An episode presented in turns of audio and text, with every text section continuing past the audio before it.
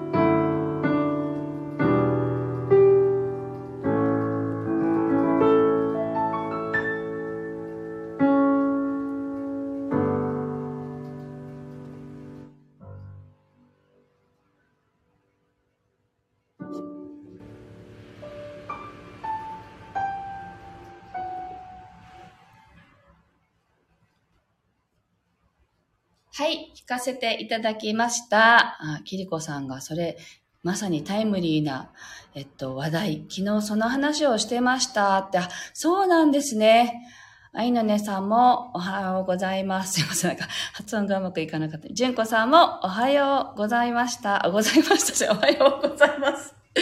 はい。えっと、SPP クソさん、おはようございます。はい。えっとね、あの、昨日話してたっていうキリコさんがね、あの、書いてらっしゃって、なんか思うんですけど、私もよくあるんですよ。自分が話したことを他の人も同じことを話してるっていうタイミングが合う方っているんですよね。で、なんかこれってなんか無意識化で繋がってるからそれが起こるっていうのを聞いたことあります？集合無意識っていうね。あの、自分たちってどこかで繋がってるんですよね。なので、なんかそういうね、あの、同じした、同じ感じのことを感じていたりするっていうのは、それで起きるんだなと思っています。ジジロストさん、おはようございます。はい。で、今日はだからあのね、神は試すのかっていう話をしたんですけど、あんまり神という言葉は本来あんまり使いたくはないんですよね。あの、別物、なんか別の存在みたいな感じであんまり崇め立たれるのはあんまり私は好きじゃなくて、あの、神ってみんな一人一人の中にいるんだっていうふうにやっぱり思っているので、なんか別の存在で、あの、崇めたえるっていう感じではやっぱり思い思ってほしくないのもあるしなまあ、それは私の考えですけどね。あの皆さんの中にも神がいてその神聖な神はあなたを決して試さないということですよね。であのそうじゃなくてこう上っ面の自分っていうの。それが試すんですよね。はい。なんかそういうねだから本当に本当に自分がどうしたいのかっていうあの表に出ていて生きている自分っていうのはやっぱりこう社会性があったりとかいろんなその常識的に生きていたりとかあのその中で判断していることがやっぱり多いんですよね。あの神である自分の判断じゃないことってたくさんあると思うんです。なんか話したら難しくなりそうだからあのこれはもうそろそろやめようと思うんですけど はい。あのそんな感じでね。なのであの自分が試してるっていうことですね。はい。あの全ての脚本は自分が書いているっていうね。そういう意識でいるとまた捉え方が変わってくるかなと思います。はい。えっと純子さんが本当に気づいて戻っていくんですね。あ本質に気づいて戻っていくんですね。はい。私もそう思います。はい。というわけで今日はここまでです。えっとちょっとスタイフがね、いつも最近はあの始めるときにあのネット環境が悪いとか言ってあの始めにくくってあのそのままね配信スタートしちゃっているんですけどあのそれでも皆さん入ってきてくださってありがとうございます。後でまたねあのサムネイルとかね整えたい整えておこうと思いますで今日はこれからあとこの後12時からカナダにお住まいのケイコー・ワッツさんっていうアニマルコミュニケーターっていうねソウルアニマルアニマルコミュニケーターっていうこう動物と会話をするっていう方と、えっと、Facebook ライブと YouTube ライブ同時配信でやることになっています。でえっと私のチャンネルじゃなくってケイコさんのチャンネルで配信なんですね。で Facebook の方は、えっと、音色の紡手日川茜のところのページにシェアしようと思ってるのでそこに入ってくれる方は見てもらえるかなと思うんですけどあのそんな感じで配信をしますのでよかったら、えっと、その時間もご視聴いただけたら嬉しいです。あの1曲多分最後の方になると思うんですけど生演奏をする予定になってますのでそちらもあのご視聴ください。はい。ではえっとあ知らなかった。あ失礼しました。なんだろう。全ての脚本は、えっと、自分が書いている。そうそうそう、そうですよね、本当にね。はい。あ、純子さんが聞きに行きますねってありがとうございます。ぜひぜひよろしくお願いします。あの、この今日の配信は12月18日に開催されるオンラインのイベントのね、森のマルシェエルブランシュの出店者同士のあの配信っていう感じになるので、そのイベントの案内とかも含めてね、あの話していく予定になってます。よろしくお願いします。では今日も皆さん素敵な一日をお過ごしください。